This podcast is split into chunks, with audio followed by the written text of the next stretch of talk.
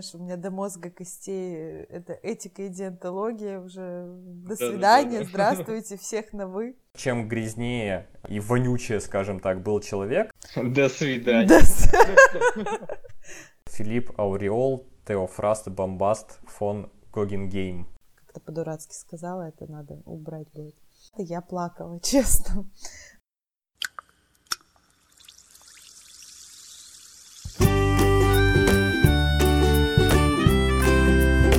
I'm no Superman. Всем привет, это подкаст «На что жалуетесь?» С вами Калина Екатерина, врач-акушер-гинеколог. И Таланкин Денис, врач-терапевт.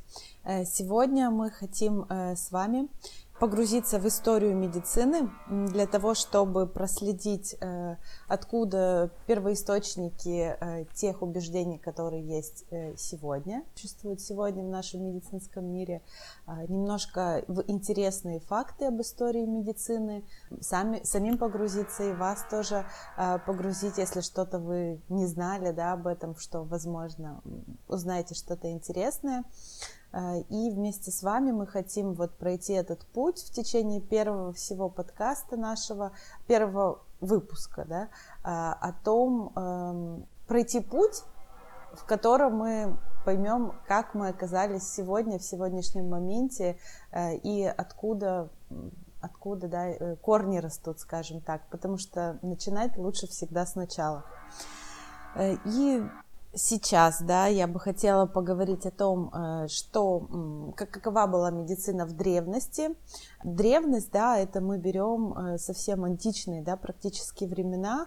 Времена когда... Гиппократа, да. Да, еще даже до Гиппократа. Угу. Да, и поговорим э, о том, что тогда даже не было такого понятия, как врач, да, то есть э, врач и, в принципе, медицина как наука, она сформировалась только в 18-19 веках. То есть э, в контексте всей э, истории, да, человечества это, в принципе, достаточно немного. Значит, а что же было в древности? В древности эм, доктор, да, его называли целителем. Э, и целитель, он был таким неким а, жрецом, да, то есть проводником а, между миром богов и людьми, пациентами, да. Эм, тогда они просто назывались там больными, да. Ну, будем называть э, сегодняшний лад все-таки пациенты. И тогда, то есть, э, уповали больше излечение зависело от, скажем так, благословения богов. То есть от врача, по большому счету, зависело только то, насколько э, он да, свою энергетическую силу, свою веру направит богам э, для того, чтобы через него, когда через проводника, э, был исцелен его пациент, да, или тот, кто пришел к нему за помощью. То есть тогда каких-либо научных подходов, гипотез, фармакотерапии, ее даже в принципе не существовало, да. То есть тогда было вот так. Это на самом деле очень интересно и познавательно. Э, и то есть так, в те времена, однако, да, э, люди только-только начинали, точнее уже начинали накапливать э, какие-либо вот эмпирические знания. Все-таки о тех или иных растениях, минералов, да, то есть так как фармакотерапии химической не существовало, тогда люди начали опытным путем открывать те или иные знания и целительные свойства растений.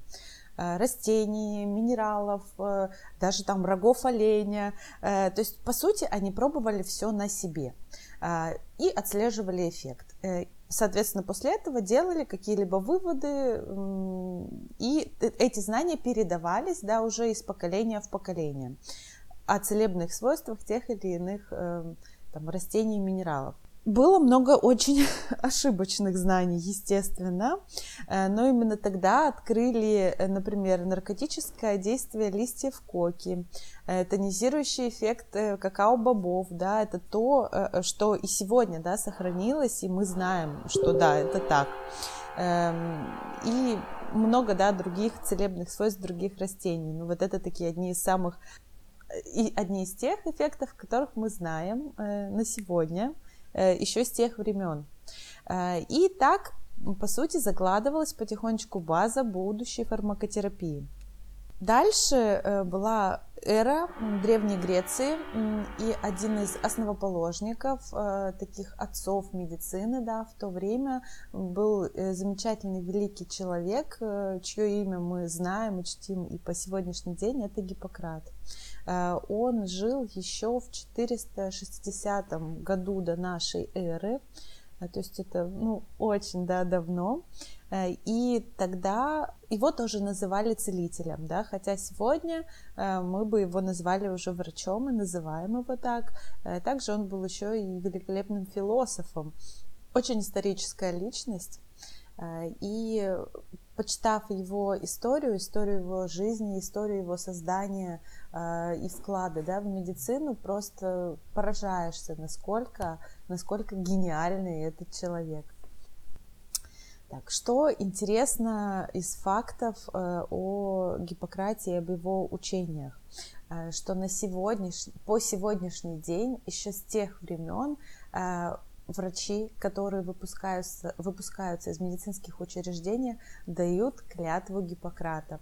Это на самом деле очень зрелищно и трогательно. Э, когда я давала клятву Гиппократа, я плакала, честно. Э, это было настолько прямо изнутри, знаешь, зацепило меня. Все эти слова прошли через меня.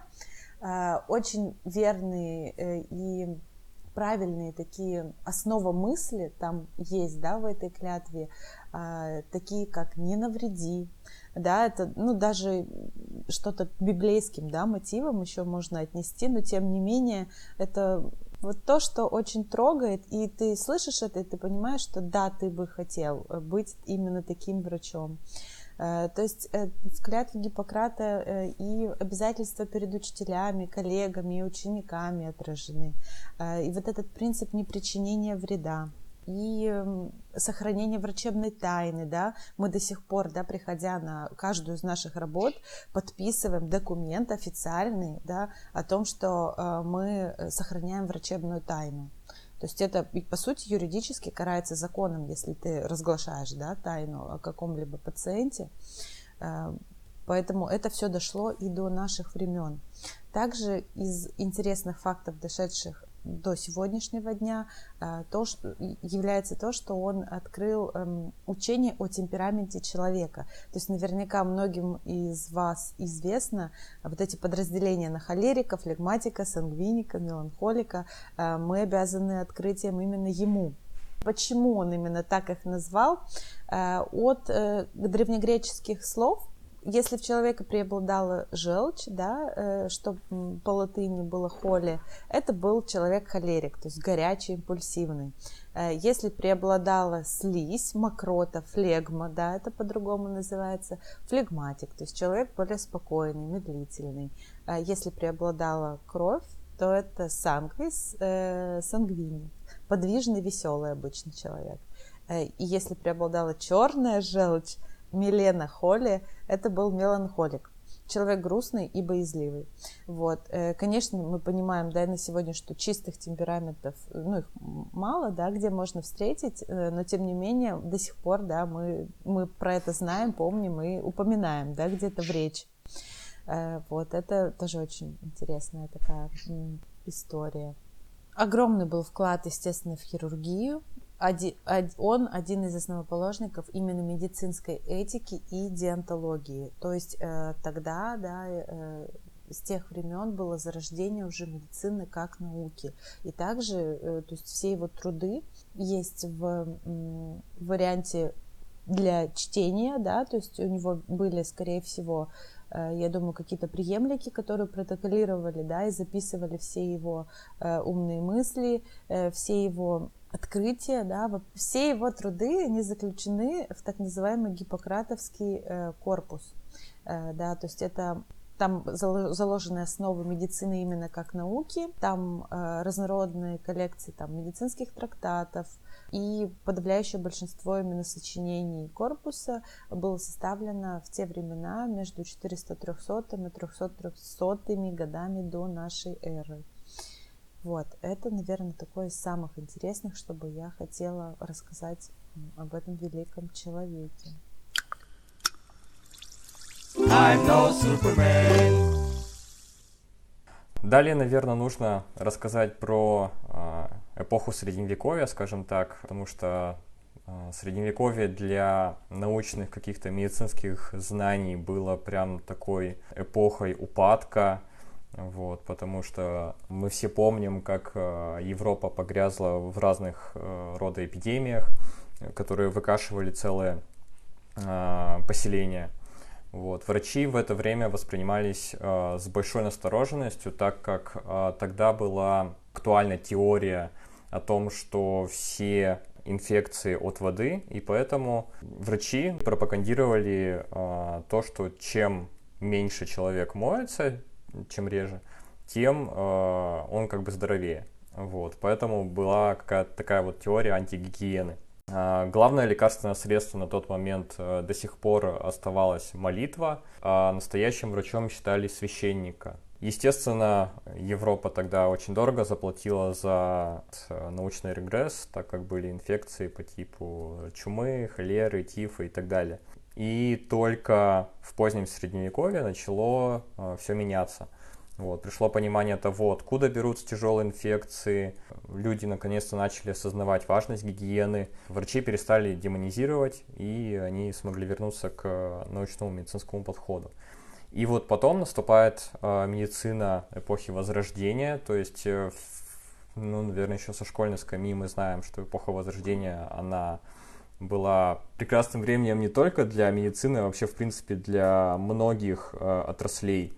Вот, то есть и искусство, и техника, и одним из э, самых выдающихся э, врачей, э, живших тогда э, в эпоху Возрождения, это был э, Парацельс, вот, но это был его псевдоним, Настоящее имя э, у него достаточно сложное. Вот я вам даже сейчас э, зачитаю. Это Филипп Ауреол Теофраст Бомбаст фон Гогенгейм.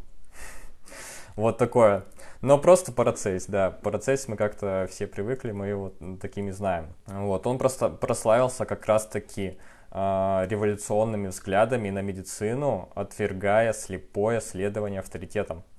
Вот, то есть то, что э, мы сейчас, да, стараемся пропагандировать и говорить о том, что научный метод, он важнее, чем, допустим, отдельно взятое мнение какого-то врача, вот, еще тогда, в эпоху Возрождения, процесс об этом задумался. Ну, естественно, тогда времена были э, не такие лояльные, как сейчас, поэтому за это он был отлучен от э, преподавания, ты вообще объявлен мошенником.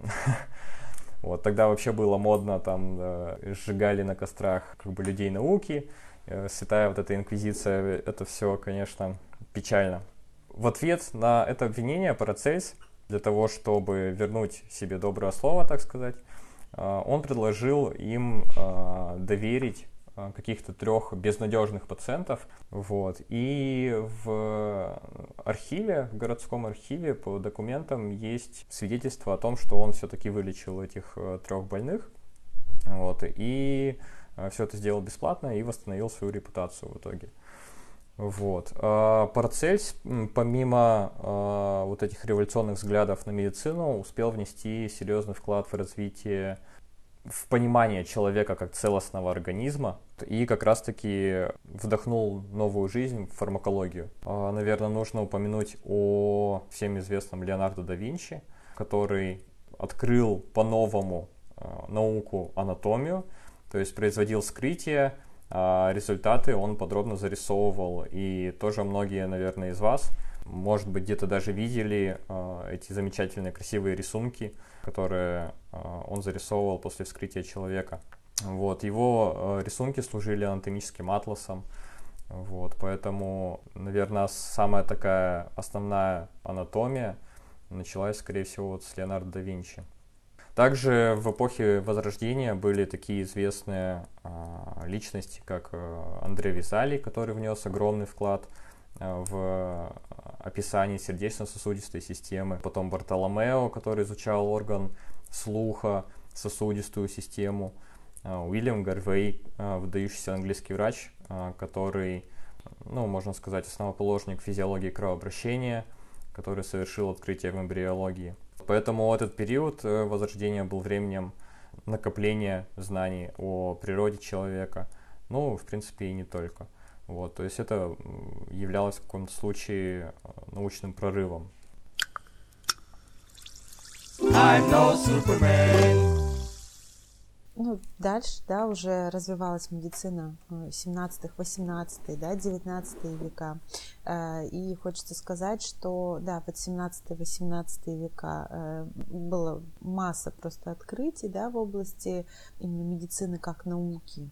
Э, активно начала изучаться и фармакотерапия, и также начали закладываться, да, вот эти основы именно фармакотерапии, то есть медицина стала наукой. Э, тогда она была признана, точнее ее признали, да, как э, отрасль научную, а не просто вот это вот такую божественную или врач это да, магическую, врач это проводник, да, то есть все-таки наконец-то э, медицина была воздвигнута в ранг науки. И в, конце, в 19 веке медицина уже полностью сформировалась именно как наука, и не было больше места мистике, знахарству, церковным да, практикам. Э, то есть все uh-huh. те знания, э, накопленные за те предыдущие периоды истории, истории стали давать практические результаты. Э, и, соответственно, люди стали дольше жить, начали противостоять различным да, эпидемиям, побеждать заболевания, да, ну как побеждать, то есть врач был тем самым источником, да, знаний, которые, эм, который лечил благодаря знаниям, да, а не просто благодаря мистике. Э, знания, да, вот эти о человеческого организма э, уже тогда, да, э, соответствуют тем, которые тогда начали соответствовать тем, что есть сейчас, что мы знаем сейчас о человеке. Mm. Вот тогда развилась микробиология, открыли именно возбудители многих инфекционных заболеваний. То есть, соответственно, настала эра Э, когда, зная возбудителя, да, открыв его, начали изучать, это было, да, следующей ступенью, следующим шагом к тому, чтобы изучать, а как мы их можем победить. Это все к моменту о том, когда начали, начи, появились первые антибиотики. Вот, ну и много очень, да, других э, знаний было накоплено в тот период. Знания там о септике, антисептике, да, как продолжение той самой гигиены. Э, и анестезия была тоже тогда открыта что тоже спасибо, да, за это. Э, да, еще вот хочу тоже добавить, что вплоть до 19 века тогда существовала теория об инфекциях. Не думали, что их вызывают э, какие-то ну, микробы, вот, потому что на тот момент, э, насколько я помню, еще не было открыто микроскопа, а, вот, и только потом вроде бы Ливенгук, а, когда открыл микроскоп, то теория, естественно, перевернулась вообще с ног на голову. Вот, и до этого думали, что все болезни инфекционные вызывают так называемые миазмы. То есть это такие заразительные а, какие-то начала, которые обитают в окружающей среде. Вот, то есть отчасти, возможно, в этом было что-то, потому что были инфекции, которые, да, передавались воздушно-капельным путем. Вот, но считалось, что так все э, инфекции передаются, и то есть э, боялись, э, естественно, людей, которые... То есть, получается, чем грязнее и вонючее, скажем так, был человек, тем считалось, что он гораздо заразнее. Вот, поэтому э, их как бы сторонились. По поводу как раз э, научного метода, э, то, что вот мы сейчас э, называем РКИ, там рандомизированное клиническое исследование – там двойное слепое, плацебо-контролируемое, вот это вот все золотой стандарт исследований, вот, то первый вот такой вот научный эксперимент, а, в какой-то степени даже а, плацебо-контролируемый, наверное, вот, появился аж в 1747 году. А, один замечательный врач британского флота, его зовут э, Джеймс Линд, сделал такой, провел такой научный эксперимент. То есть в то время моряки, которые ходили ну, в плавание, они очень часто умирали от э, цинги. И тогда, естественно, не знали, что это такое. А цинга – это заболевание, причиной которого является недостаточность витамина С.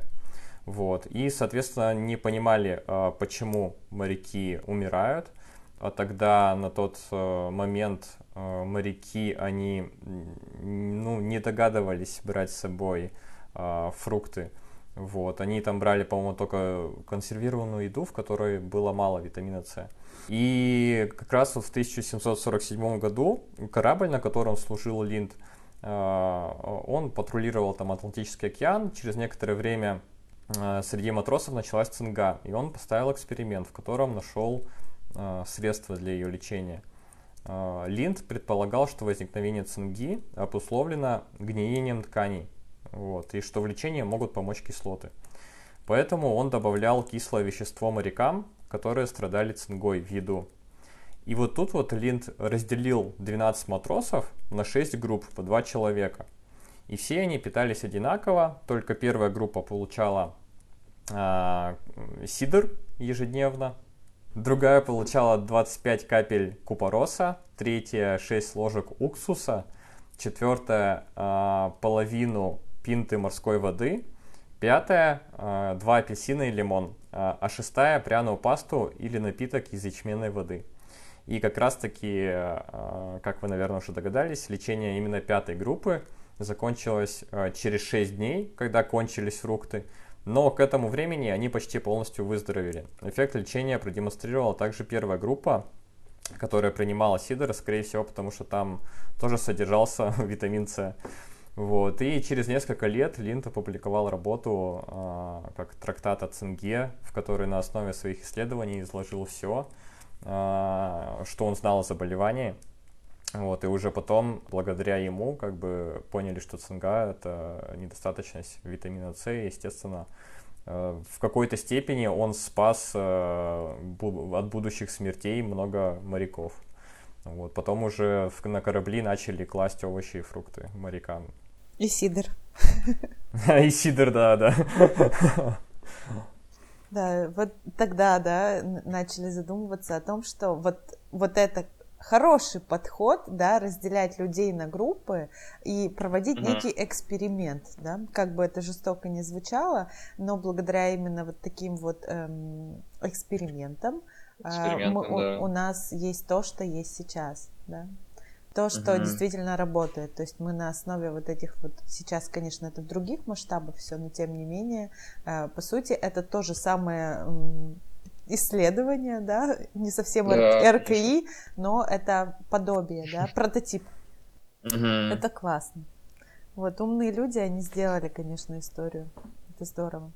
Да, да, то есть э, благодаря им у нас есть то, что мы сейчас имеем, собственно.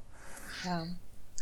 Итак, я думаю, чтобы уже длительно, да, не утомлять э, историю медицины, да.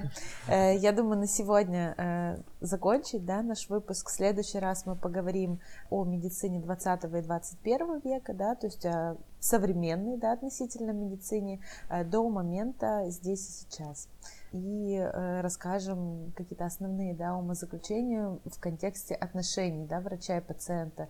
То есть сегодня было больше фактов, а, а в следующий раз, я думаю, дойдя до момента сегодня, мы порассуждаем именно об отношениях между врачами и пациентами. Угу. Благодарю всех за внимание. А, хочу напомнить, чтобы вы не забывали проходить по ссылочкам, которые будут под каждым выпуском. У нас есть своя группа сообщества ВКонтакте, куда вы можете задавать свои вопросы или предлагать э, темы для новых выпусков. Также у нас э, и у Екатерины, и у меня есть э, свой инстаграм-профиль, тоже можете заходить. Там мы иногда выкладываем полезные посты э, по медицине. Поэтому всех вас ждем. Всем пока!